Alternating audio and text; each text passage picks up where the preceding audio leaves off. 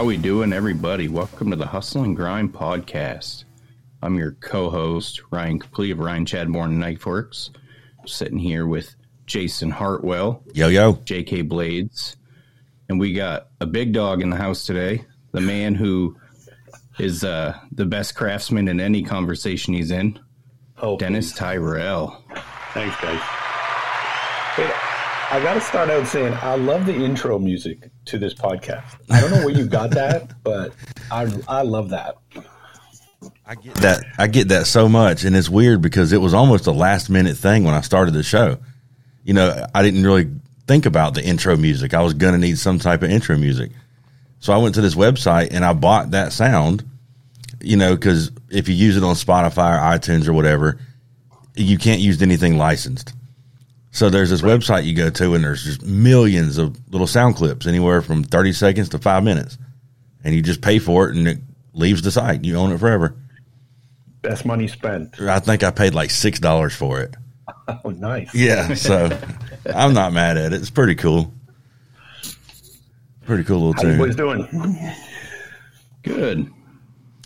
I'm doing great. I'm tired, but I'm pumped up. But doing good. I'm excited about this show today, man. Cool. Me too. So what you been going on? What's been going on with you? With me, uh, well, we're we're in the middle of uh, the voting for the uh, the big um, maker challenge, the uh, the dagger challenge. So that's uh, that's ongoing right now. Uh, all the videos are out now. All the viewers are voting on those. So that was fun. But it's a lot. It's a lot of work planning this thing. So I'm kind of glad it's behind us right now. So how much time do you have between the challenges? We like to do two a year. This is the third, uh, and I think we're looking at the next one. will drop around October, That's which means everybody gets started around August. So we got a we got a few months of breathing space. There you go. So I'm not gonna lie to you, Dennis. I up until a couple months ago on the on the what we call our sister show, sometimes the Work For It podcast. I've never heard of you before, and I don't know how. You know, I never ran across you. I don't do much on YouTube at all. I don't have a channel, obviously, but I very rarely even look at YouTube. And um, I actually subscribed to your channel today, right before we came up here. Awesome. Welcome. But but you've got some badass videos on there. Obviously, I hadn't had time to watch any of them, but I thumbed through, you know, and scrolled through a few of them. And the production value, the ones I looked at, looked like Hollywood. Are you just doing all this at home? Uh, this is a guy in his garage uh, doing stuff on the weekends and evenings. That's what that is. but it's been fun. I, mean, my that. my uh, my journey really. I mean, I started two years ago on YouTube. Wow. watching guys like you know I don't know you probably don't know all these channels like Green Beetle and you know and Walter Sorrells and some of these guys and I learned I learned everything off YouTube and then I guess it was like roughly a year ago we started the first challenge and uh, well I had done some challenges with Aaron at Ailey Knives just him and I and he said, "Hey, why don't, why don't we try to get a big challenge going, and we'll get like some of the big guys." I'm, this is back. I had like two thousand followers, something like that, or two thousand subscribers. And I'm like, "Come on, those guys are not going to be in this." And it was really his brainchild. And then it just exploded from there. And I won the first one, and that just, you know, that was the the catalyst for my channel kicking off. Really, I mean, it already been a year or so, but and after that, I had some couple big builds. Like I'm the really popular ones on my channel are the copper ones, the CuMai ones. I think I was one of the one of the first few that started doing the CuMai on uh, on YouTube. I mean, certainly other people had done it. I'm not claiming the first to do that by any means, but I think one of the first to popularize it on YouTube, and that really made my channel blow up Yeah, so that was two years ago. And last year. oh, last year. Okay, so we're, year. we're talking one year. Holy shit. Okay. Yeah. So I'm looking over your left shoulder right now. And what is that up there on that shelf with the big YouTube bear? That's the one. What is that? That is the 100,000 subscriber play button, um, which I just got a couple of months ago. That is freaking cool, dude. So I went from this time last year, almost exactly this time last year, I was at 3,500 subscribers. And I'm at 120,000. That's insane. Congratulations, man. insane. That that's It's- some growth. I that don't believe it. And now I get recognized at Blade Show and and like at Texas and stuff, and I, it's like surreal. well, like I say, congratulations. That you don't hear about that kind of growth too often. Yeah, it's been fun, and I, I, you know, I love talking to viewers. I'm, I still, I'm super down to earth. I personally answer every comment on my channel, no matter what language it's in. you know, seriously, I, like Google Translate. It might be shitty, but I'll, I'll answer them. Yeah. But I like to stay connected to all the viewers, and I think that's that's important. Well, that's cool, man. I'm looking forward to meeting you in Atlanta. Yeah, yeah, you're going to have some beers in the pit for sure. Oh, definitely, definitely. So, are you a So- Blade Show veteran, or this going to be? No, last year was my first one as um, as a part. Uh, sorry, as a spectator, Right. and then um, Blade West just in October. So I had that was the first time I had a table at Blade West. Was not a well well attended show at all. That was the one in Long Beach. Oh, okay. You know, and I'm from like I'm I live in California, so it wasn't far from me, which is why I went. But I can see why it's not in California this year. Uh, and then I just went to Blade, Texas, um, mostly for journeyman stuff to get knives reviewed and stuff like that. That's cool, man. So you, your work to other makers like me and Jason, and like you were on a live one day with Pickle and I, is exceptional. It's Well, thank you. it, yeah. it's one of those things like we all make knives, but then when we see what you do, we're like, how in the fuck does he accomplish that? You know what I mean? Like Yep. specifically for me, I think it was on your it was like a Lord of the Rings type elven sword, the copper and black. Right down at the bottom by the ricasso, you have these swoops where it comes to a point, but then the actual bevel is also swooped to a point. And I still can't figure out how you did that or I mean, do you want to talk about you did that with a die grinder? Yeah, um, Wow. with, with like a like a like a carbide burr on a on a Dremel is exactly how he did it. It was And then pain you in the just ass. smoothed it out. yeah. yeah. It was, I'm it sure it was. probably ten hours of uh, of grinding and sanding. It was, and there's a there's a there's a bunch of guys on you know, and I, I've said this on many many times. Like every time I do a build, my my my personal mantra, belief, whatever, I will do something new in every single blade, every single time. And uh, there's never been a build that I haven't done something new, and I think that's that's why I, kind of excel because I, I never like to do the same thing twice. And but mind you, I'm not doing this as a you know I'm not doing this as a living, right? I'm just doing I'm playing as a hobby, so I can I don't have to crank out production knives. I'm just doing what I want to do as a hobby. Um, you know, I got the luxury of having the day job that that you know good day job. I don't have to worry about that. I'm just doing this for fun, so I can do the knives that I want to do. You do it for the love of it. Right. I would have guessed you were full time with the quality that you're with you're putting out. No, no. I'd love to. The, that's a. I'm torn because I love it so much. I want to do it full time, but I don't want it. I don't want to do it full time and then hate it Right. because it's a job. Yeah. So that's the that that's the conundrum right now. Uh, if I go full time, and honestly, I live in California. Uh, there's no way I could live where I live and do knives full time. I just don't think it's realistic. Like it's so the cost expensive of to live you here. mean? Yeah. Oh yeah, it's so expensive to live here. So what is what's your day job? Your full time gig? Uh, I am a uh, director of engineering at a software company. Oh wow. That Very sounds different. fancy. Yeah. Uh, but it's like UI engineering, so all the user interface stuff. So I'm used to like making things look pretty, just in a totally different way. That's cool. So do, did you have any craftsman skills before you started making knives, or is this all just something that you started doing and you're like, wow, I'm immensely talented at this? So I would call myself part of the uh, forged in fire generation, Oh, okay. meaning, um, I mean, I had done woodworking stuff like in the past, but didn't have any of the tools. And then when Forge and Fire came out, I thought I, I used to watch it with my son, who's now 16. Uh, I thought it'd be something fun we would do together, and uh, it just exploded from there. As soon as I got like the forge and the anvil and the hammer, there was like no turning back. Like I knew it was going to be something that I loved, and it just, you know, I built a power hammer, which was way too fucking loud, and I got rid of that a week later. and then I built a press, and then I built uh, my two by seventy two, and and just went on from there. That's crazy, man. So how long you been doing the knives total? Uh, just under four years. Okay, that's the knives, not YouTube. Yeah, YouTube's been two year, two two and a bit, uh, but knives has been just under four. That's crazy, man. Because I've been doing this longer than you, and you're better than me. You say that all the time. You say that to me. You say that I've to seen everybody. some awesome knives come off your workbench. No, that's impressive, man. Because like I said, the quality of your work is, and Ryan said it too, is crazy.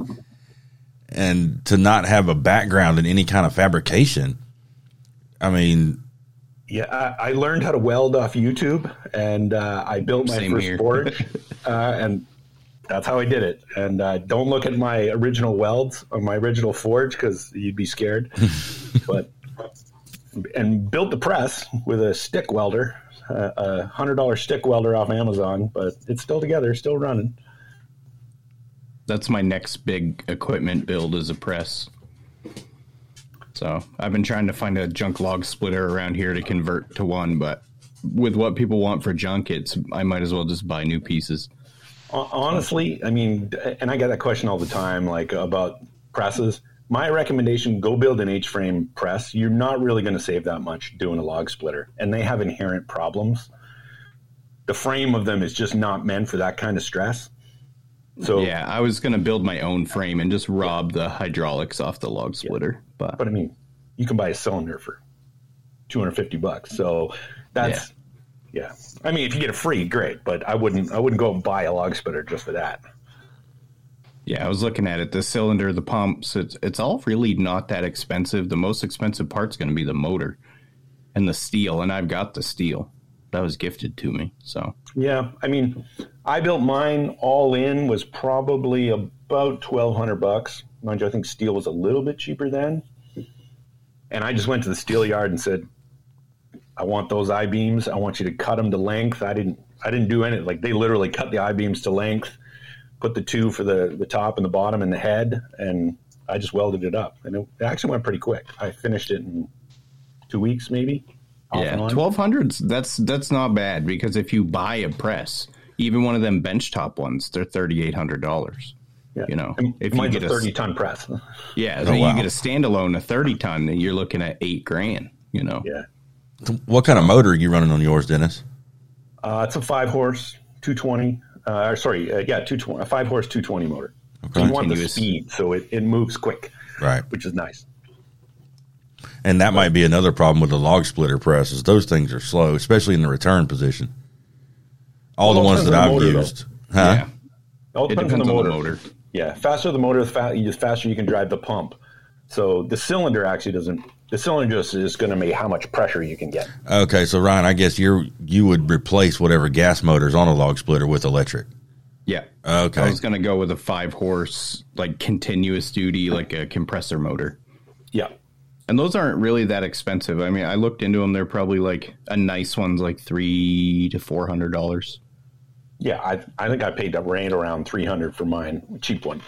Yeah, And you don't need a you don't need a you don't need a VFD or anything like that. You're going to run it on full tilt all the time. yeah, wide open, just an on switch. Doop. yeah. Yeah, yeah. So single phase is good to go. All that stuff. It's a little bit less technical than a grinder. You know. Yeah, as they're actually like- easy, easy to build. Much easier to build than uh, I built one of those tire hammers. If you know what those are, Oh yeah. Mm-hmm. way more complicated to build. I was thinking it would have been easier, but not at all. Looking back, I would recommend to anyone to build a press, not a not a tire hammer. Yeah, Uh, I looked at somebody was selling one of those tire hammers, homemade, around here, and I looked at it, and eh. then I got to thinking. I do most of my work late at night in the shop. I don't think my wife, my dogs, or my neighbors would appreciate a pow, pow, pow, pow, pow. You know, I had no concept of how loud it was going to be. It was a like a I think it was like a forty or fifty pound ram coming up and down four times a second. I, if I would have kept going, it would have cracked the foundation of my house. Oh wow. and it was bolted to the floor in the garage. And you couldn't even be in the house. It was that loud. like, there's no way my wife was going to put up with that. Never mind the neighbors that are 20 feet, 25 feet away. Yeah. A press is nice though because you just flip a switch and it just hums at you.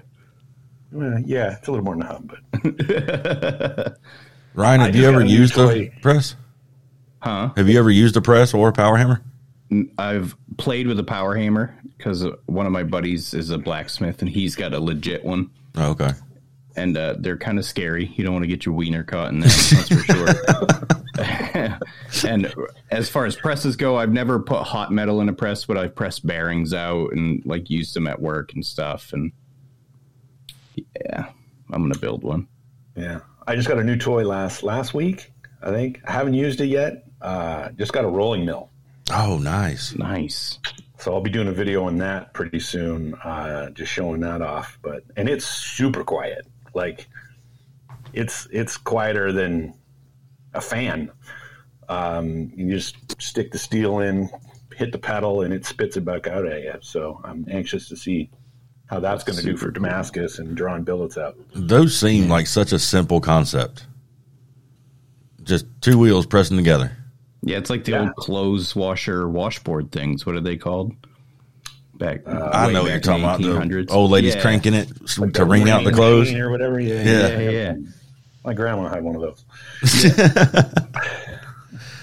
uh, yeah, but this is this is the the I don't remember the name of the design, but you stick the billet in, you hit the f- the pedal, and it spits it back out at you, which is nice. Like it's a safety feature, like the ones the big ones you see where you you stick the billet in one end and it spits it out the other.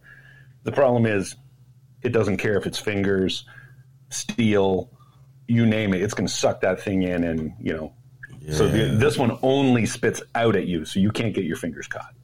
That's nice. It is nice. Yeah, for sure. So you would stick it all the way through, like on a handle welded on or whatever, and then it comes back yeah, to you. yeah, and then and then it, you pull it out Okay. as it's drawing. Gotcha. Yeah, that makes a lot of fun. sense. Yeah.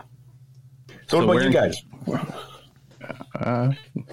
Doing mildewing, Mildew. mildewing, trying to get projects wrapped up so I can get my summer fun projects going. Um, We're not going to have you blade this year, Ryan. no, year? probably I'm going to shoot for next year. Give myself some time to prepare. I got to tell the boss, hey, I need a few days off in June and the regular time off in July that we always take. And see if they did blade on Fourth of July week, that'd be perfect because we'd take that whole week off. Oh, that'd be terrible. I would not want that. yeah, I wouldn't want to do that either. Flights would be terrible. Uh, it'd be hot as hell in Atlanta in July. It's bad enough in June. Yeah. Yeah, it is. It's already hot here. I was out doing Yeah, some yard too. work today, and man, I was sweating my ass off all day. Yeah, I, I live in the Bay Area of California, and it's uh, it's it's like eighty almost today, so that's hot enough. Bay Area, like San Francisco Bay. Yeah, I'm like forty five minutes east of San Francisco, Oh yeah, but I was uh, in- I'm from Canada, near cl- close to where you are, Ryan. I, I'm from Oh, really? Toronto, so uh, I've been in California for twenty years, but I'm from up I- there. I lived out there for two years with my first wife, and it was interesting. Um, California is a very unique state. I've been to a lot of different places in California. It's unique. Let's just Yeah, yeah, that's one way to put it. yeah. I, w- I was way up north though. I was a couple hundred miles north of you. Um, Well, it's nice the- up there. It's the we you know redwood country. It's a temperate rainforest. It never got below forty five degrees. Never got above ninety degrees. It never snowed in the winter. It was That's beautiful. perfect for uh, having a forge up there because uh, where I am, it Yeah. hits like 105, 110 in the summer, and uh, that sucks trying to Yeah. forge something. How's the how's the humidity in California? Zero. See, that's beautiful, that's man. what I would think, but at the same time, you're so close to the ocean. It seems like there'd be humidity in there. Yeah, but the ocean here comes down from Alaska instead of coming up. Like you guys get the ocean that comes up from the Gulf. Yeah, we Ours do. is coming from Alaska, so it's 50 degrees in the ocean here. Oh man, yeah, So it's it's nice and cool. humid as shit here. Like you feel wet just all the time. Oh yeah, I've been to Florida California, a bunch of times. It's, ter- it was- terrible. Hands down, probably the most beautiful place I've ever seen. I mean, just the natural beauty of California is unbelievable. You know, we were 10 minutes from the ocean, 45 minutes from the mountains. You know, you could drive two hours and be in the desert.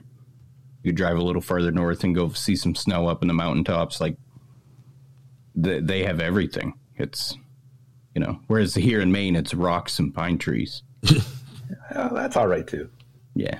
If California didn't have the Californians, we'd be great. all right, I don't, don't want, don't send me hate mail. I'm kidding. you can say that because you live there. I was gonna say it, but uh, I had I met some really awesome people while I was out there, and I met some really not awesome people while I was out there at the same time. So, you know, but you- Yeah, that's everywhere. Yeah, but there are definitely some cliquey areas in California. That's for sure. Yeah, Yeah, I got a buddy that went out there with his uh, with his wife. She's from L.A. and he had never been there before, never visited anything. They got married and then went to L.A. to visit her family. They live like six miles from the airport. It took him four and a half hours to get six miles from the airport. Yeah, one mile an hour. You could walk faster. Yeah, Uh, it was insane. I mean, I could not believe that. I, I would- yeah. it- there's too much traffic in my little old bitty swamp city. I do not want to go to no big old town like that. It's not quite as bad in the Bay Area as L.A., but you know, it's not. It's not that much better. Yeah, the only thing I know about the Bay Area is that's where MythBusters was. That's right in Oakland. Yeah, oh, I thought they were in that, San uh, Francisco. isn't that Nancy Pelosi's district? yeah, yeah. Let's not talk about her. Nasty Pelosi. Don't get me riled up, Ryan. I'm sorry, I'm sorry. yeah, Ryan, we got to be nice to the guests. He's up for she's up for re-election this year. I heard. Yeah, I know. I can't even vote, so it doesn't matter. I'm still I'm I'm still Canadian. I'm not even an American citizen yet. Oh, So did you end up in California for the the tech boom? Yeah, company I used to work for uh, got acquired by a California company, so I was first in line in my boss's office to uh, to move to California. How hard was that decision? Uh, not hard at all. Really? Yeah, we used to say you uh, you don't have to shovel sunshine like uh, like snow. Uh, well, yeah, that makes sense. if you lived in Toronto all your life, you you know uh, you know what winters are like, and uh, I had enough of those. yeah, I one don't of my you. one of my best friends growing up during that whole tech boom thing. She is almost has her doctorate in like early childhood education, like childhood psychology, something like that. She's a teacher. But Google apparently has a school for their employees' children on site. And they flew her from Maine to California for a job interview. Flew her back to Maine and then offered her a shitload of money. She's like, yeah. And then they paid to move her from Maine to California to work there. Hmm. Yeah, I got a couple friends at Google. Yeah, she's home now, but There's a Google says- uh, office in Atlanta. I didn't know that until I drove past it not long ago. Big old giant building. Yeah, I, I used to have a team. I was at Oracle for 14 years. I used to have a team in Atlanta, so I used to go to Atlanta all the time and uh, talk with those guys. I love Atlanta. I think it's a cool town. Dude, we go to Atlanta every chance we get. It's, I mean, because we're barely over an hour south of Atlanta, so it's just cool to go up there. I would not want to live there ever, but to go spend a day up there, you know, and go eat something new and just lot kind of of good restaurants. Yes. That's one thing I remember. the food is great up there. the people in the South are very nice too. Um, like the people in Maine are nice, but we have like we have a term for out of staters. We call them flatlanders. Like get the fuck out of the road, flatlander. You know what I mean? but Southern hospitality, I mean, it's got a it's stereotypical for a reason. You know, whenever I was in the South, I was always treated very well. You know, nobody ever gave me shit in gas stations or, you know, I liked it down there. Yeah, it's a way of life. If I tell my wife, like one of my buddies is stopping by, you know, just to, it doesn't matter why or for how long, she immediately starts talking about what she's going to cook. Like if someone steps foot in the house, there's got to be some type of meal cooked and ready just in case they're ready to eat.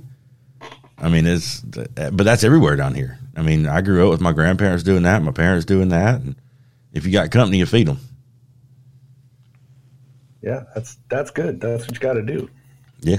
Canada's not quite like that, but not, not too far off.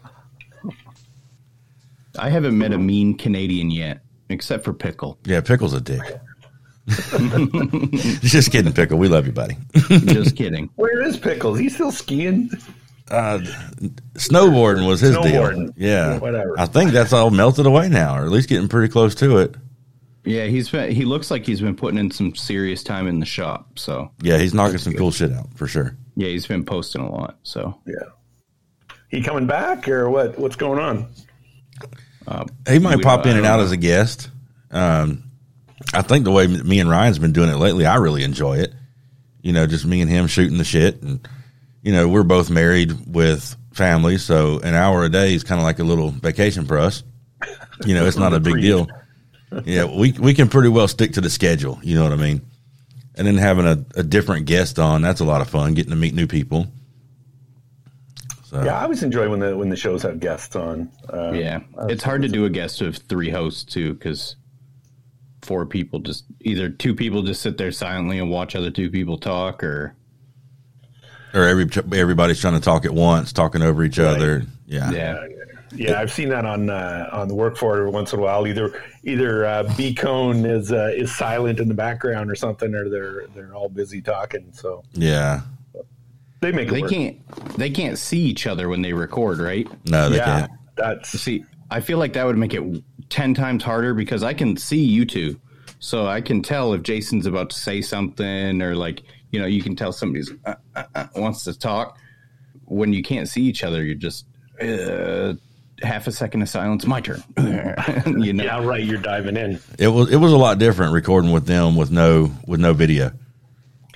Well, the first, I mean, I did the art of craftsmanship uh, last year, or whatever, and then Brian's uh, worked for it, and uh, and then I did one other one, like the Knife Junkie podcast, which was like the first time I'd ever been on camera, and he actually videos them for like for YouTube, so that was cool, actually. So it's nice actually having being able to see you guys and see what's going on, and yeah, you get the visual cues, so that's nice. Yeah. And it's pretty neat. We can look over your shoulder and see your see see uh, shit. I can't talk. See your cool stuff. Yeah, it's my office. where better than everything looking over my shoulder. Yeah, your shoulder sucks. But we got to get you a curtain on that thing. I should just paint paint it over black like I did the one on my garage door. You're in the house right now, right? Yeah. Yeah, I don't think Mrs. Coakley would like some spray paint on the window. No, no, she would not. no, remember my garage makes like a weird water sound, even though there's no water out there. There's water somewhere. I think it's underneath. I mean, you've seen that drainage ditch right behind the garage. I, Yeah. the like, there's so much water in the ground at my house. Like my basement's like a swimming pool with no water in it because we they put in a drain that goes out to lower ground. But um, It's you, you, could live on dig, an island. you could dig six inches in the ground and it'll start filling up with water. So there's probably a hollow spot under my garage somewhere where it's just dripping. you weird. I don't don't know. find the sinkhole. Yeah. If I get rich, I'll build a bigger garage and we'll find out. Dennis, sorry, I was getting me a drink. My throat's hurting today, so I keep coughing and whatever. But anyway, um, I was listening to your episode of the Work For It podcast. Mm-hmm. Uh, you know, anytime we got a guest, I kind of try to brush up and learn a little bit. I got a weird question for you. So you do your your twice a week, right? On YouTube.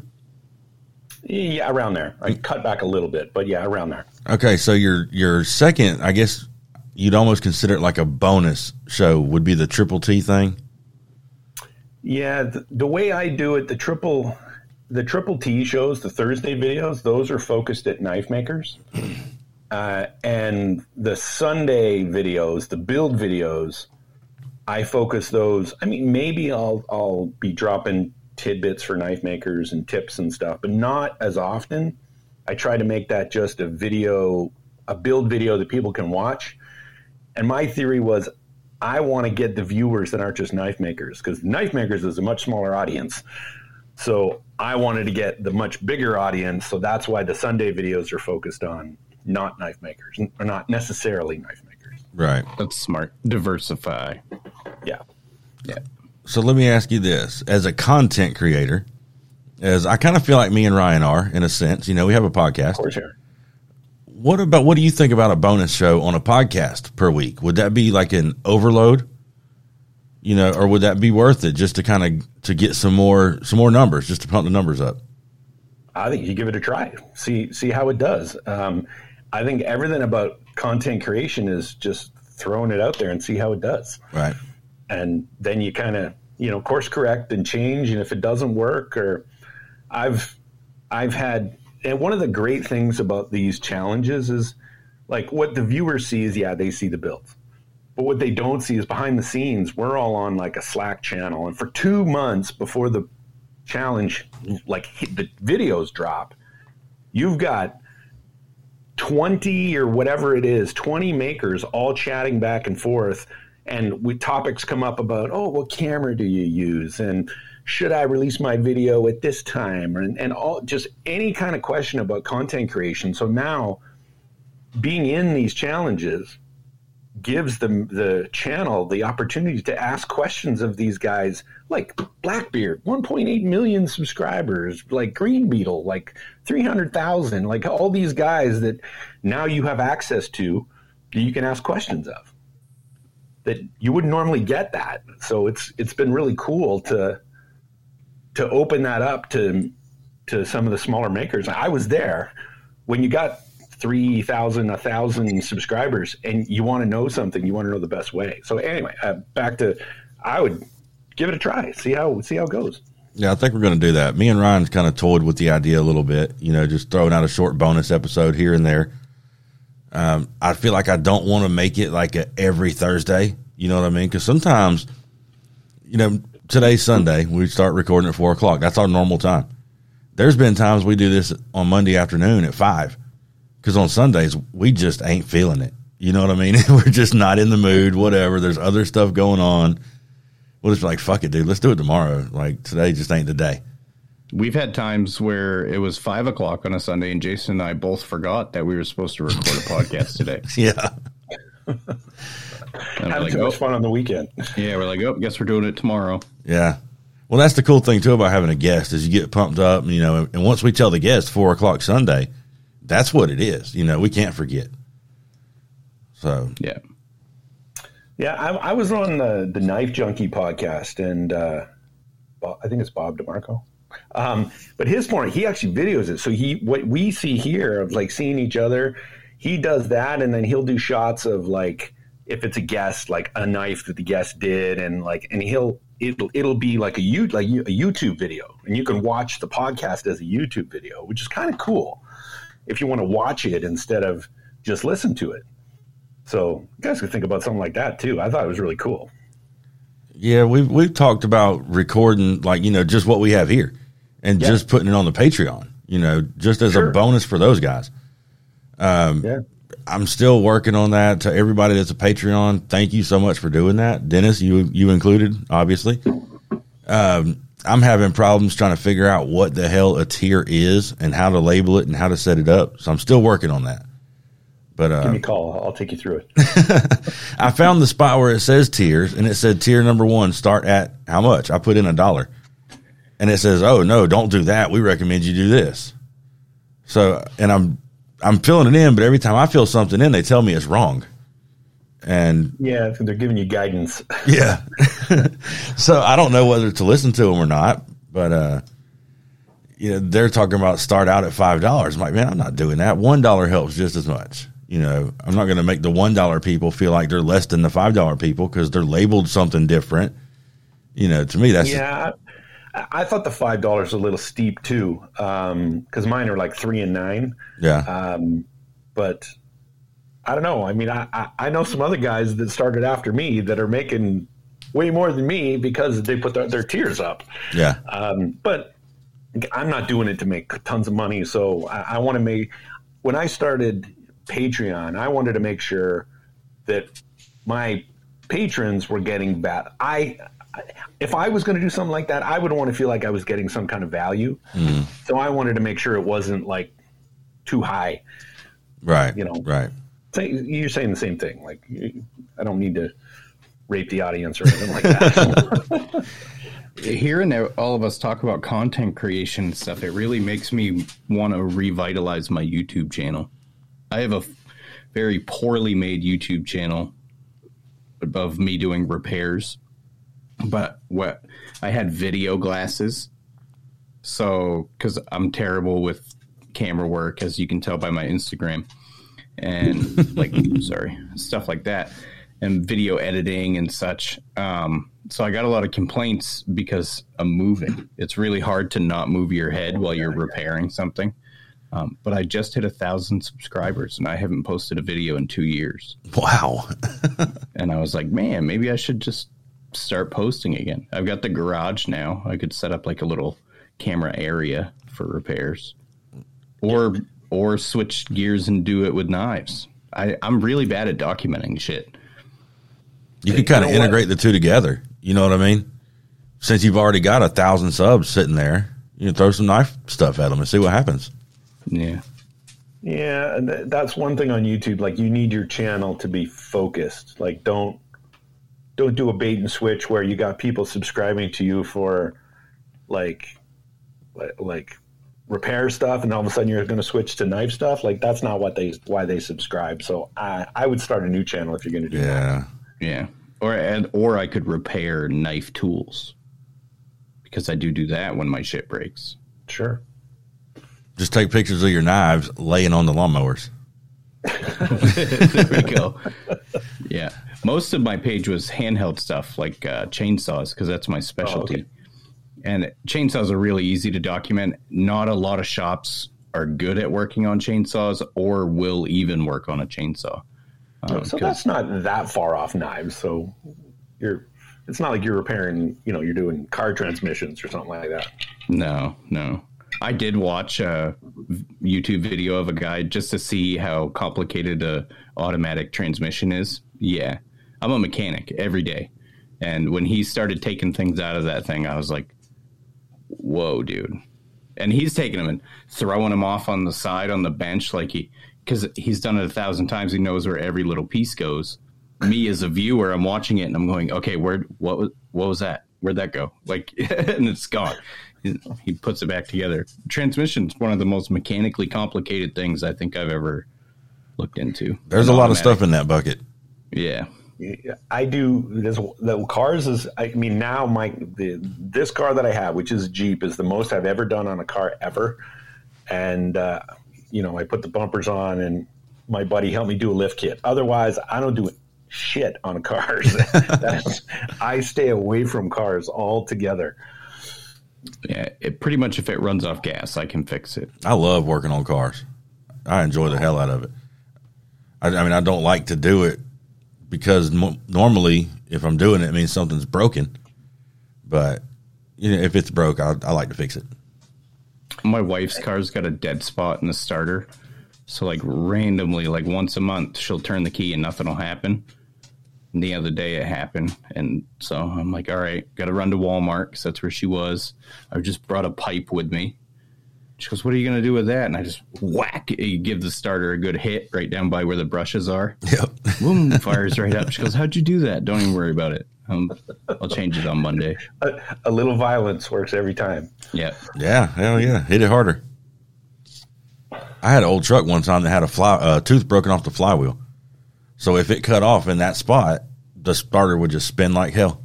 But if you get under there with a flathead screwdriver and just bump that flywheel just enough, it'd fire right up. Same situation. It didn't happen often, but when it did, you just got to move that flywheel just a little bit.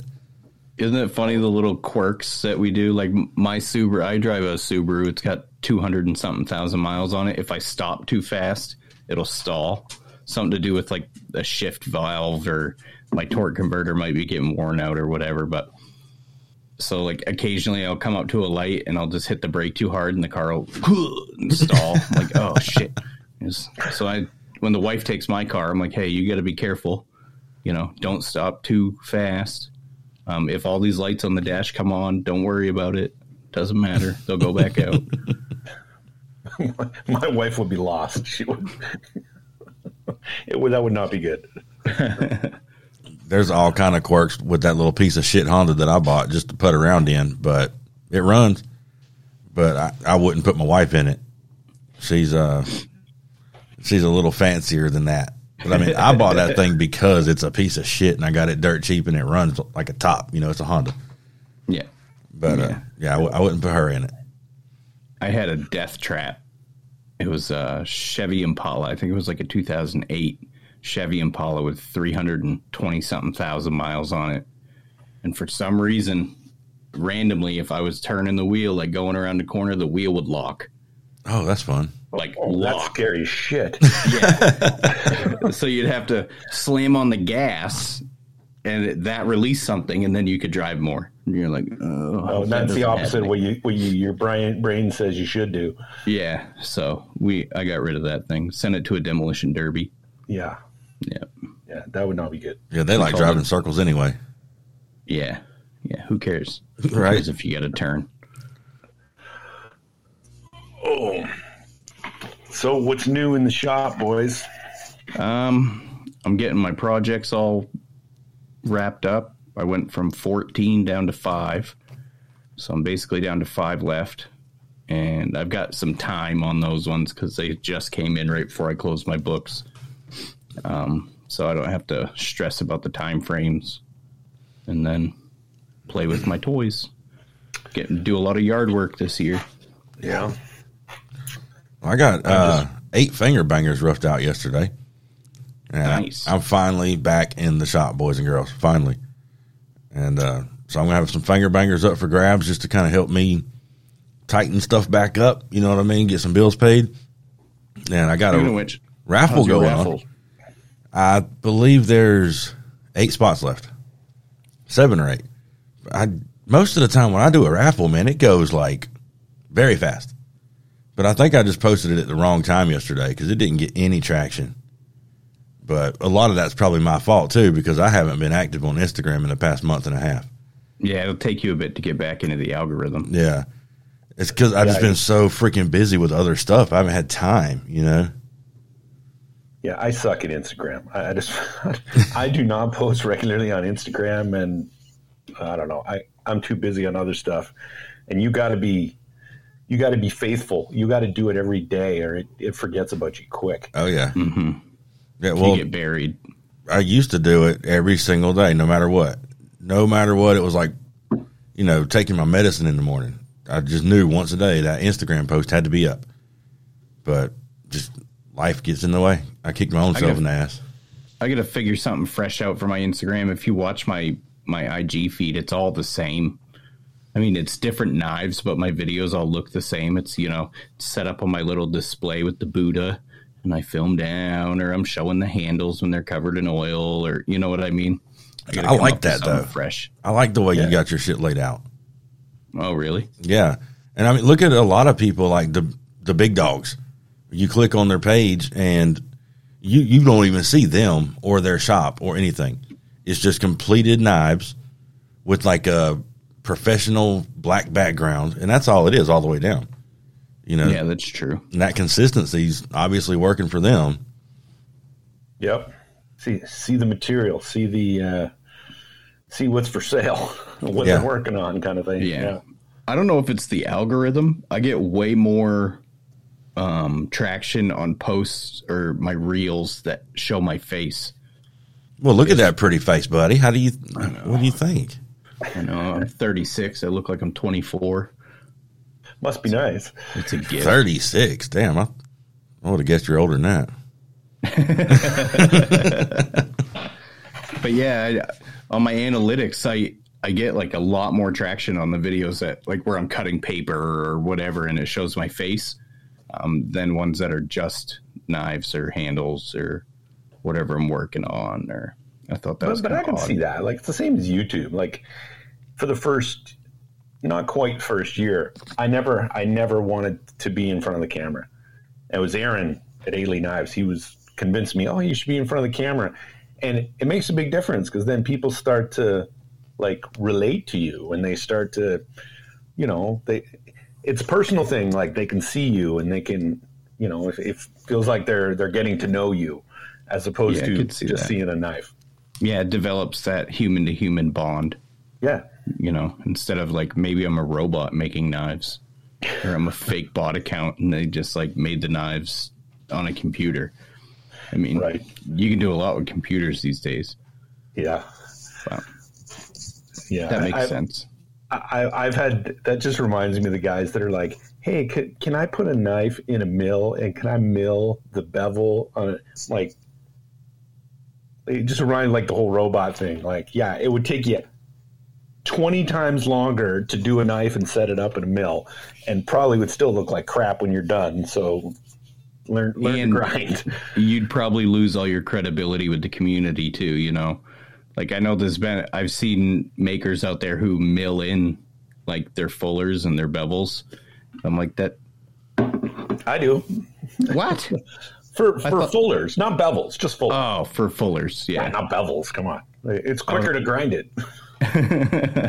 I could see use milling in a fuller because you can get that nice, perfectly round Yeah. end on each end. Whereas with the belt, it's kind of like flat and just slightly rounded. You know, um, I could see that. But when I see guys that are basically milling out their whole blade, and they're like, "I made this," I'm like, "You didn't make that. You did a little math, and your mill made that." You know, But even like, I love using my mill. It's like my favorite tool. But it takes for like just the work. Like, do you have a mill? Like, you know, milling basic? no, I Like- don't have one.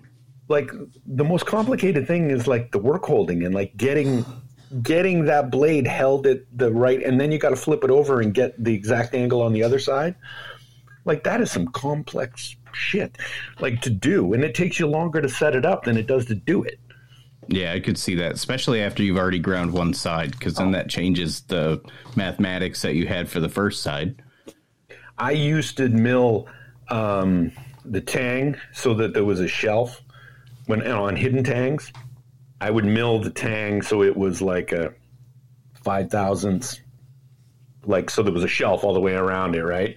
And it would sit on top of the the guard. It was such a pain in the ass because you had to like when you you got to take the knife and flip it over in the mill, and then it's got to be exact right? Because if if it wasn't, then there's a little step in your step, and I stopped doing it for that reason, and then started the like recessing the the ricasso into the guard, which is a much better technique. But anyway, complicated mill milling operations. That sounds complicated. Jason and I have had pretty lengthy conversations on makers doing like production runs where they like don't make the knives; they just slap handles on them, or like and, and there's levels to that. You know, like some guys will send out a sheet of AEBL or 1095 or whatever and have them water jet cut out the blanks. I don't see any anything wrong with that. That's my least favorite part. I think of making knives. Yeah. is getting my blanks ready. Um, but Yeah, I was talking to, to Brian B. Cone, and uh, he he's doing a run of like knives that he's getting. In fact, I think he's even he's even getting the bevels done. Yeah. But at mm-hmm. least if you're upfront about it and say, look, these are my like production knives, and you get to pick a handle, and you know, but, they, but they're cheaper. They're I don't know what he's charging for them, two hundred bucks or whatever. Like you're Yeah, not paying said- four or five hundred bucks for them. If you're I think that's what he said. Two and you're honest about it, that's cool. I'm wondering. He's having TR Maker do them, Yeah. And I was wondering how TR Maker puts in the bevels Yeah, I, I was running keep- the same thing. I've thought to that keep too. the costs that low. You know, There's no way he's standing in front of a grinder with a contact wheel. No way. You know what I mean? Like, unless if he is, that guy must be an amazing grinder. Who Yeah. can, like, like grind like a robot because they're from what I've what Brian was saying, they're pretty precise. I So he must it's have some industrial machine. yeah. Something I ain't never seen before. Maybe No, a me neither. CNC. Could you do that on the CNC? But ha- you need to get the, the knife at an angle, like Yeah. an exact angle every single time. I've So heard of something had some- called like a five axis CNC. I don't know even what that is, but I've heard uh, Ben Butler Mm-hmm. talk about that. And he is smart as shit when it comes to that kind of stuff.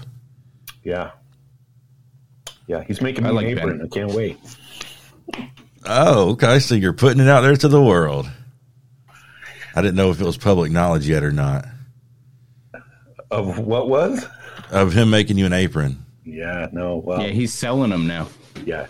Yeah, I was texting with him the other day because he said something about uh, on the Work For It podcast. He was He talking did. about having to find a specific color, and he said something about a shark. So I was like, "Okay, Ben, are you looking for purple leather?" And he's like, "No, but do you have some?" I said, "No, I was just thinking. You know, he said something about a shark in a certain color. I'm thinking flying shark." And then I said, "Oh, shit, Dennis Terrell's got the shark on his blade. It's got to be Dennis." He's like, "Well, you might be onto something there." He told me without telling me. Yeah, no, he's uh, he's working on on one for me, and I'm, you know, I'm I'm whether he likes it or not, I'm paying for it. I don't want him making it for free. Like I'm, I want him to, you know, I, I wanted him to get some business out of it as well as Right. me getting cool apron. I'd love to have him on. Uh, one of my favorite parts of the Work For It podcast is the little one-liners that Ben throws out. You know, like just they'll just be shooting the shit like we are, and he just throws out these hilarious little one-liners. Yeah, yeah. and it ben, cracks me up. Ben's actually been on before, Ryan, back in the archives of the Hustle and Grind podcast. Oh yeah, no way. Yeah, he was, Jason always Cool gives me dude. shit because I've never gone back and listened to our old episodes that I wasn't on. he's never heard a, an episode that he wasn't on. What a dick! It's all about Ryan. You don't you don't drive looking in the rear view. you, you do if somebody's chasing you. so I just thought about this. How did you ever come across our podcast if you never listened to it until you were on it? I hopped on one of your lives one day because uh, like the only knife people I had ever talked to was like Brian House, and I was like, man, I got to get my fucking name out there. Get your name out there. So I was like, this guy makes knives, and I clicked on one of your lives, and then we just hit it off, and I sent you some free shit in the mail. Free shit will get her done. Yeah, That that's how I knew who you were. yeah. Did, did I send you some micarta too, Dennis? Yeah. Have you used it?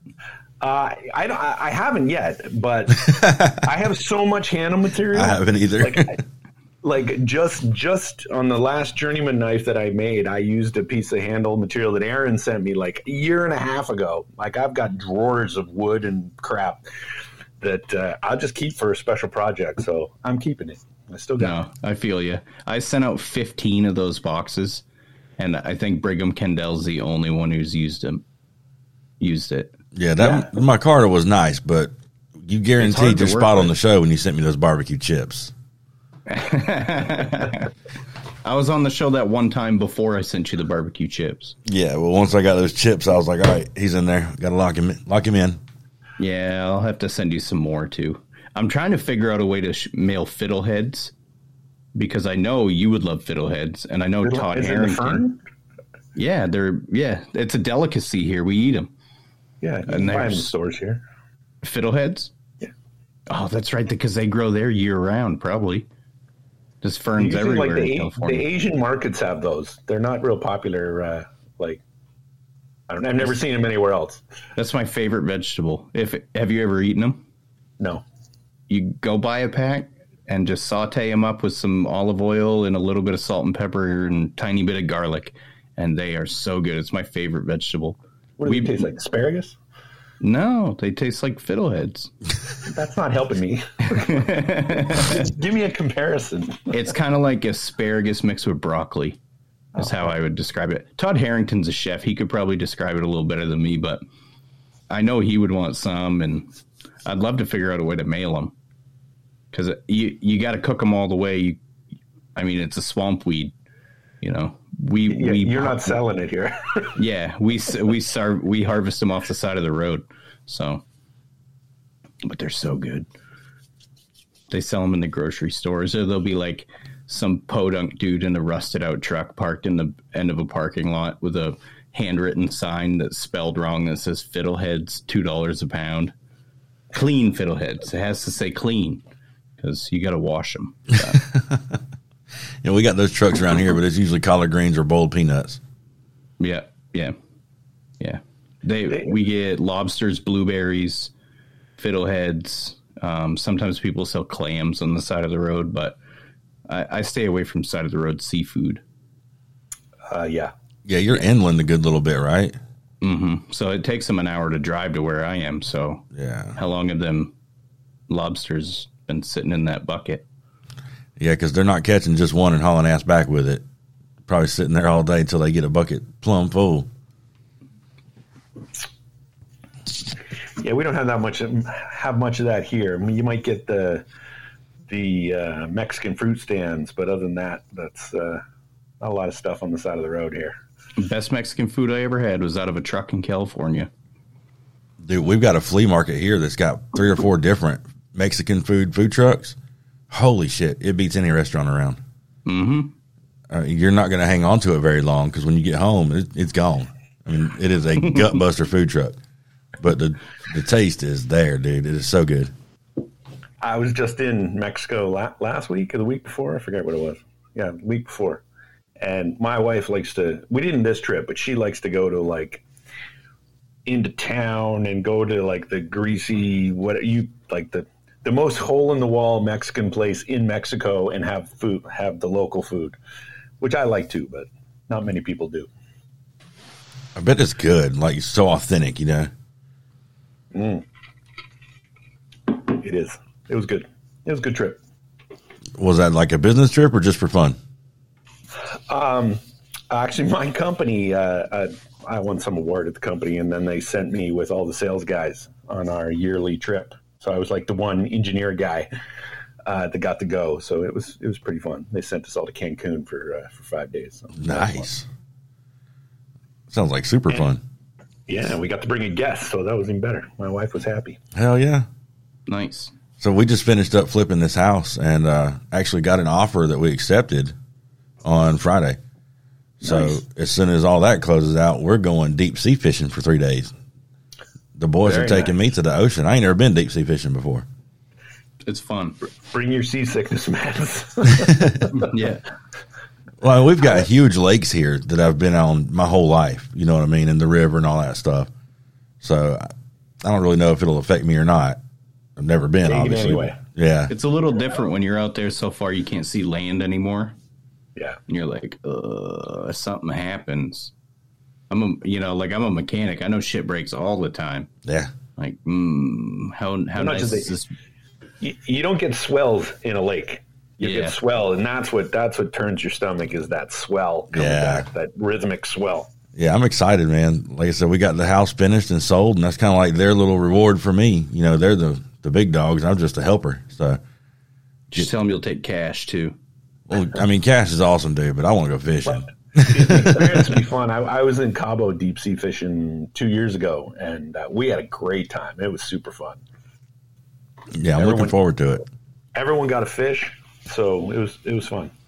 Yeah, they showed me pictures from last time they went. There was shit. It had to be 50 fish. I mean, just lined up on pegs and stuff everywhere. Between, this is Georgia, so you guys would get like tuna and you guys get everything down there. Yeah, I think we're going somewhere out of uh, Florida, out of Point Point St. Joe or something like that. That's even better. Yeah. So like yeah, skipjack and all, all, those yeah deep sea fish they fight a lot harder than a smallmouth bass yeah we're going to the gulf not the atlantic side i do know that oh that's good that's good Talk to Brian, man. He he he's fished down there all the time. Uh, Brian House. There we go. Yeah. See if he still got his charter boat. Like yeah. He he had a, char- a charter. I don't know if it was a business or he just did a bunch of charters. I don't know, but he he was he's a boat guy. He, oh, he yeah. had a boat for years. Look, he looks like a boat guy too, doesn't he? His first video was a boat video. Yeah, I know it. yeah, he looks like he'd be right at home at the front of a yacht, you know, with a little pointy hat and Land ho! oh, by the way, uh, Ryan, it was it was really funny you busting him for uh, screwing up your name last episode. And then he just on the next episode after that, he just didn't even try, and I was like, oh, yeah, just like, didn't, Ryan I hope didn't piss him off. I was just busting his balls. He pr- he probably didn't hear it. Oh yeah, yeah, that's probably true. well, they had a guest on the last episode, so you know they were a little more caught up. I got a feeling next time your name comes up, Ben's going to call him out. That's what I was expecting. I was waiting for Ben to bring it up. Like, you know, even B Cone didn't say anything. I'm like, dude, B Cone, what is up, bro? Yeah, like, come on. Do you guys not like me? You can be honest and tell me I'm a douchebag. it's fine. Yeah, Like- It is confusing though. It, it's it's um, Ryan Coakley, but you're uh, it's Chadbourne, and that confused me for a while until I heard the explanation. So I get it. Yeah, it's my middle name, and I think it'd be a- easier if it was just Chadbourne Knife Works instead of Ryan Coakley from Ryan Chadbourne Knife Works. well, it's too late now. I got stickers, with business cards, and, yeah, and my hoodies, and I could Yeah. rebrand. No, I knew when I did that that it was going to be confusing to people, and in my mind, I was like, well, they just won't know what my real name is. Yeah, But you could have that's just stuck with Ryan Chadbourne, leave Coakley out altogether. But that's not feasible if I have to send somebody money because they're like, or they got to send me money because they're like, who's Ryan Coakley? Oh, that's me. What? You know, people get suspicious doing deals over the internet with guys they've never met, and then the name changes. But Yeah. So if I send It's- money on PayPal or whatever, it just comes from JK Blades. yeah, I set up my PayPal like 15 years ago. Can I change the name? Sure. Yeah. Oh. I got a separate one though for for the knife stuff. Oh, you got two, yeah. I uh, I recently set up a Venmo and a Cash App because I was I was running into people not having PayPal. And that's Yeah, I got Venmo and PayPal, but I try to try to not do it on that because of the chart, the fees. yeah. Here's a public service announcement, guys. Look into Zelle. If you haven't heard of Zelle, it's the best thing ever. If you've got a mobile banking app on your phone, it's most likely already set up in your phone already through your bank, and it's 100% instant and 100% zero fees for either party. The whole world needs to go to Zelle because it goes bank to bank. It's none of that third party PayPal, Venmo. There's no fees. You know what I mean? Coolest soon thing to in the world. third sponsor of the Hustle and Grind podcast. I'd take some Zelle money. Hell yeah.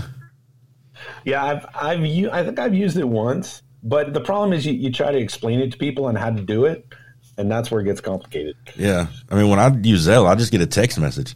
says like, you know, Ryan Coakley paid you twenty dollars. You know, it's just that simple. And it's in the bank.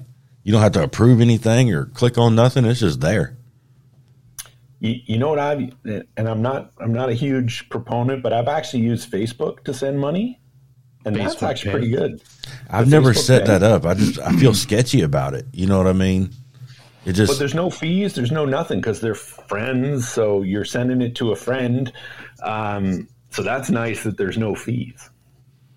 I just- Those fees will kill you as a business owner. oh Like, yeah. I just I don't trust Zuckerberg. You know what I mean? yeah, Like Well, yeah, me neither. he's making his money somewhere. Something's going He's- on. well, he's not a human. Well, we don't that's trust true. things that aren't human. That's true. Well, the, he, you know, Mike Jones. The rapper? Mike Jones. Mike Jones just got a knife out to Lex Fridman. I don't know if you know who Lex Fridman is. Le- Lex Fridman, look him up. He's um, he does a podcast, but he's he's like a MIT scientist or something like that. He had Zuckerberg on his show, and the first thing he did was hand him a piece of paper with the blocks with all the stoplights on it, to like that they make us Oh, go yeah. through to like prove that we're not a robot. the And he captcha. was like, yeah, he's like, can you please circle all the stoplights before we proceed? But Zuckerberg, man, like the way he smiles and the way he laughs, it looks like a robot trying to imitate a human. Like, and he's been wearing that same gray t shirt for the past fifteen years. Yeah, and when he drinks, he drinks like this. He's like weird, dude. like money can't make you that weird. I've met some millionaires before, and they were kind like one of them was kind of weird, but the other ones that I've met were very normal people. You know, we yeah, did. I got we friends a- that work at Facebook. It's right here. Like they're. I, I, I don't think I'd ever want to work there. Yeah, he's a weird, weird dude. But think about it. You know, he was in college in a dorm room, and instead of like running around drinking some beers and banging chicks, he's trying to figure out how to play on a computer and set up like a little fantasy land with his friends online. No, which no, made him, his- you know, lots of money. But You don't know how Facebook got started? yeah, I saw the movie. he stole it. That like wasn't even his idea. His buddy came up with a website where you could rate hot chicks on campuses, and Mark Zuckerberg stole it, benefited off it, turned it into Facebook or now Meta. Hmm. You know, I guess I missed that part. He's a son of a bitch. Well, he was rating the chicks, but he should have been out banging them. It- His whole life would have been different. Yeah. Have you seen his wife? Store bought. She's like a four.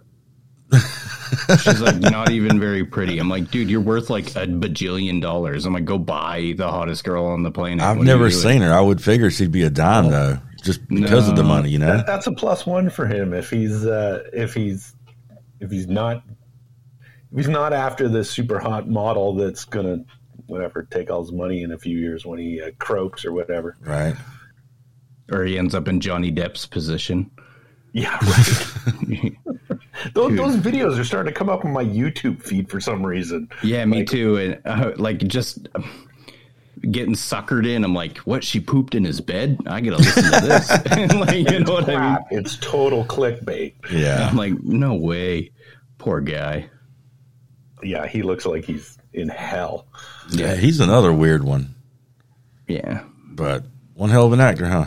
Yeah, but they they live their lives being worshipped by everybody around them. You know what I mean? So it's like, Yeah. like, oh, Miss Mister Depp, can I get you a coffee? Oh, how are you feeling today? Oh, oh, you know, and like none of us deal with that on a daily basis. Our wives are like, oh, you got a headache? Fucking deal with it. you know what I mean? I'm I'm a newlywed. I've only been uh, I'm remarried, but only a couple of years, so uh, it's still the newlywed phase for us. No, okay. Oh, nice, nice. no, those were the days. Dude, Richard Rawlings is the one that did it right. You know who that is, right? Gas Monkey Garage. Yep. So when he got famous, you know, he doesn't have like a butler and uh, you know, maids and all that kind of stuff. He drives his own self everywhere. But he does on his payroll, he has a beer assistant. He has a chick that follows him around with a cooler full of beer 100% of the time. That is the way to do it. Yeah. if you ever see him on TV, especially, you know, anything off the Gas Monkey Garage, because that's, and it's on there a lot too. But he's always got a cold but Miller Lite in his hand. What does he just? He's like Sarah, beer, Yeah. Or, and she just gives him a beer. or he's just empty. beer assistant, and he sticks his hand out and he comes back with a beer. That would drive me nuts. Dude, if I she was- hired for that job. She was I'd be with like, him on the Joe Rogan show when he was on Joe Rogan. She was in the room with him to hand him beers while Rogan was interviewing him. That's my goal so to walk funny. around Blade Show and have a guy with a cooler walking 10 feet behind me that can pass me a beer when I want one. Dude, that that's goals. That's real goals. I want to get a knife to Joe Rogan. That's my goal. I don't know how Mike Jones does it. Oh, well, Pretty cool. yeah, Actually, I do know how he did it, and it was totally like right place, right time type deal, which is how most great things happen. Um, yeah. He told that story on the Hustle and Grind podcast. He did. He did. That was a fun episode. That was a good episode. I remember that one. That's I heard that one. That's cool. Yeah. And then when I saw he got one to Lex Fridman, I was like, dude, Lex Fridman, are you serious? He's like, I know. It just happened. I was like, that's awesome. Good for Supplying you, the man. stars. Good for you. It's the same way I get these knives out to the UFC fighters, though. You know, in it, well, not exactly the same. Like he got his to Lex because the guy was buying Lex a birthday present, new mic. Uh, I just message them and hope they respond. That's cool. That's the way you get your name out there. I mean, you're good at marketing. Yeah, my brother told me I should worry less about marketing, and I was like, mm, no, Uh, that's not an option in what we do. No. He's a, he's a tattoo artist. My older brother. I got two brothers that are tattoo artists. My older brother, he hasn't had business cards in ten years. He's like, I don't need them. Word of mouth. It's like, all right, cool. Well, once you've got that esti- established clientele list, you know, you're good. But it's a matter of getting to that point. yeah, And even then, it never hurts to widen your uh, area of influence. Exactly. yeah. I Word of mouth. I I tried to explain it. Like, what if it's a one timer who you did like one little banger tattoo on, and then uh, they're trying to explain to their friend who did their tattoo, but they can't remember your fucking name because they only met you once. You know what I mean? If Yeah. you have a business card, they can just go, "Oh, I have his business card. Here you go." You know, I've got some on the way. I, I had I went I made made the mistake last year at Blade uh, um, Blade West, and I think I had like a hundred business cards, and I went through them all in like the first whatever four hours of the first day, because everybody was taking a business card that stopped by. So this year I printed a thousand, so I'm bringing a ton of them. Oh, for your table. Yeah, for the table. Oh, okay. Everyone was like, I'm sure half of them, like ninety percent of them, just get thrown out eventually. Yeah. But, you know, everyone's taking them, and I was, they were done. So, and they're cheap. Like, Yeah. Like what are they? Ten bucks for fifty or something? Not no, ten bucks for two hundred.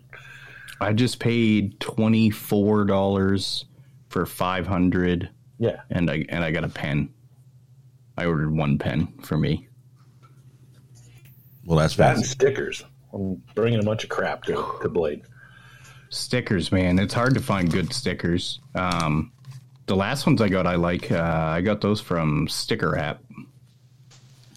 I just bought some the other day from like Uprint or something like that, and I didn't do a lot of research, but my stickers on like my merch shelf from like Spreadshirt or whatever, they're like like two bucks a piece. So there's no way I'm ordering off that. Like, and then I went and bought them. I think they were like forty cents a piece, which is I don't know if that's good or not, but That sounds pretty good to me. Fifty cents somewhere in there for the ones Okay, I've got it's not right bad. now. No, I mean obviously the more you buy, the less they are. But you know, it's hard for us to invest, you know, a thousand dollars in stickers and business cards all at once. Yeah. yeah. I mean, business cards are like forty bucks for a thousand. It's not like stickers where you know you. I don't. I don't pay two hundred bucks in stickers or something. Yeah, I still don't have business cards, but the only reason is I don't even have a logo on my computer to get to the business card website. But what do you, you got a you got a Um, they logo can- on your shirt, like yeah, they can help you with that. yeah. Yeah, Well, I mean, my the guy that makes my shirts and my my hats and stickers and everything I've got don't do business cards, and he's the one that made the logo and sticks it on all my stuff. Oh, well, get him get the image from him. Yeah, I should probably do text it to you. Yeah. Yeah, Especially if it's like an SVG or something that's like resizable to any resolution. That's the best way. yeah, sounds good. Yeah, do it. I thought about just like laying some paper on it and tracing it, and taking a picture of it with my phone and then emailing it to myself. That's how untechnical I am. We're all talking about not wanting to spend money on stickers, and then Brian House is going to hear this and be like, "What the fuck? You know how much money I've spent on stickers?" He's got some cool stickers though, dude. He's got some cool stickers, but he does the sticker packs, and then Yeah. he he gives them out all the time, and like I'm sure Brian spent some serious coin on stickers, Oh, for sure. but he's set up like legit business, so he probably writes them off as advertising. Well, look how oh, often you see people, you know, putting a, you know, people do the thing where they put the sticker in their hand, they walk around their shop with it and all this, trying to figure out where to put it. Just about all those videos, you see a Revolution sticker or a House Made US sticker, you know, one of his or somewhere in that video all the time. I've got so many of his stickers that I have like a handful not even stuck to anything yet. Oh, I- I've still got like- some that aren't stuck to anything. Because that machine's already got two Brian House stickers. That machine's already got two. That one's got three. That one's got one. I'm like, mm. I've actually got so many stickers. I've started sticker bombing a part of my wall in my garage. Yes, I like stickers. I, I just recorded that that video for a pickle sticker that he sent me the other day. The- I saw that, and you had a Yeah. you had a Brian House sticker in the background. That's right. I put them right beside each other. Yep. Yeah, I've got a, a cabinet with glass doors in the shop, and that's where a lot of stickers are. And then I got the beer fridge that's covered, and I got the big medical chemical cabinet, and it's it's slowly getting completely covered too. I got to get a beer fridge for my shop. That sounds like a great idea. It's an awesome idea until it opens a little too early every now and then. That'll uh, halt production. I see what you mean. Yeah. I got out there one night, this was a few years ago, and I was working on a blade and I was super proud of it. And it got into that beer fridge too early. The next morning I looked at that knife and one one scale on one side was maybe an eighth of an inch thick. And then the other one was like completely Coke bottle contoured. they weren't even close to matching each other. I was like, well, that's why you don't drink a knife. I had to just grind it off and start over. At least it was a scale and not a bevel. Yeah, that's true. That's that's true. Yeah, I don't drink too much in the shop once in a while, but if I get into the the the whiskey, that's when no. Yeah. Well, a lot of times, like earlier today, we were hanging out in my shop. There was no knife work going on, but we were doing yard work and just, you know, there's waters in there. So we go in there, drink some water. There's a front porch, you know, with an awning, get in some shade for a minute. So, uh, the evening time shop hangouts after actual shop work is where the, the beer fridge comes in handy. One of my best friends moved in down the street from me. He's my wife's cousin. We've gone to school with each other since we were kids. And he's literally within walking distance. And the other day I was watching UFC in my garage, chilling in my recliner. And he just fucking busts the door open. I'm like, oh my God.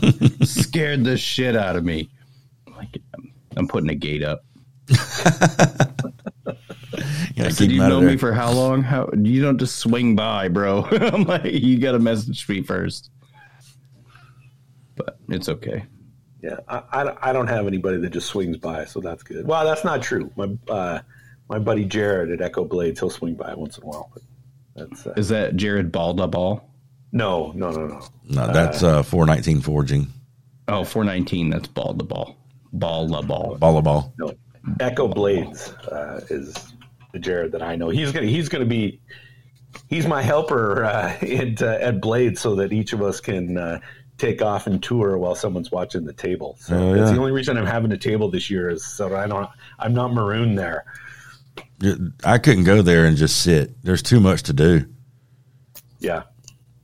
Yeah, and that's why, because now we can like tag team and like Yeah. someone can go off and tour while someone else is staying at the at the table. But for me, like I'm not like super outgoing. Like I don't like to walk up to someone and say, "Hey, I'm so and like that."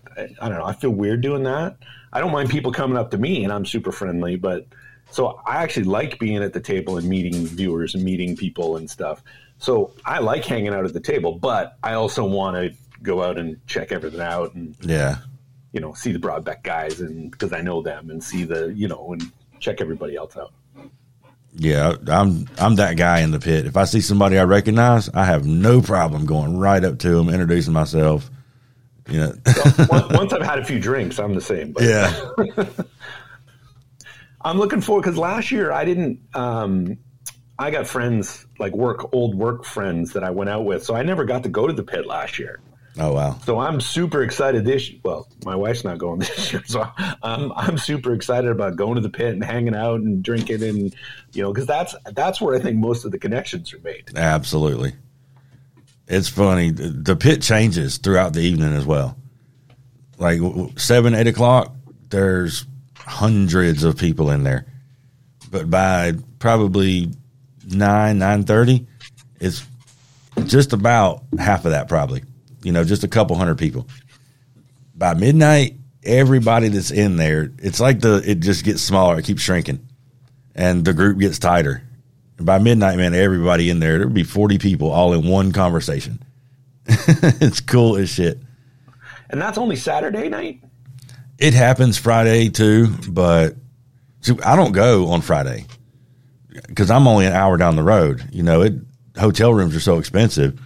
We just wake up first thing Saturday morning and go up there, and then we stay st- uh, stay at the show Saturday, go to the pit Saturday night, and then go back to the show Sunday and come on home. But yeah, Saturday night's where it's at. It's a one hell of a party. Yeah, I got to go. Friday morning is my journeyman test. So uh, if I'm in a pissy mood Friday, you'll know why. Well, you know right away after the test, they say yes or no right there. yeah, right there. Hell And yeah! there's 46 people testing. Heard, how many judges are they going to have? There's seven. There's always seven master smiths. I figured they might bring uh, in more for that. I, they, they've been talking about that because there's more this year than there's ever been Right. because they didn't do it uh, year before last. Mm-hmm. So I think there's a backlog and just. I think the like I said, the Forged in Fire crowd is now at the three year mark. Yeah. So there, uh, there's a lot of people testing. Well, good luck with it, man. I hope you go out there and kill it. Oh, I'm I I'm waiting to hear. So I'll tell you a story. So my if you watch my videos, like the journeyman knife, I forget if it's number two or number three.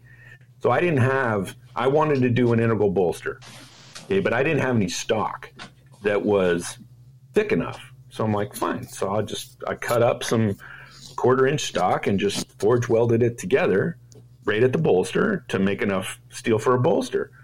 So Will Stelter, because I and I said, you know, Will Stelter um, messaged me and said, "Hey, man," like, and he put a quote in from the rules, and the rules say that you're not allowed Damascus and you're not allowed forge welding. I thought for sure in my head it said pattern welding, but it says forge welding.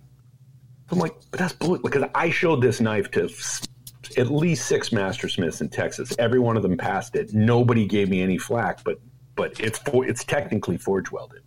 So I'm waiting to hear from one of the judges if this knife is okay. Because uh, if it's not, I got to make another one, which will piss me off because I'm so done making journeyman knives.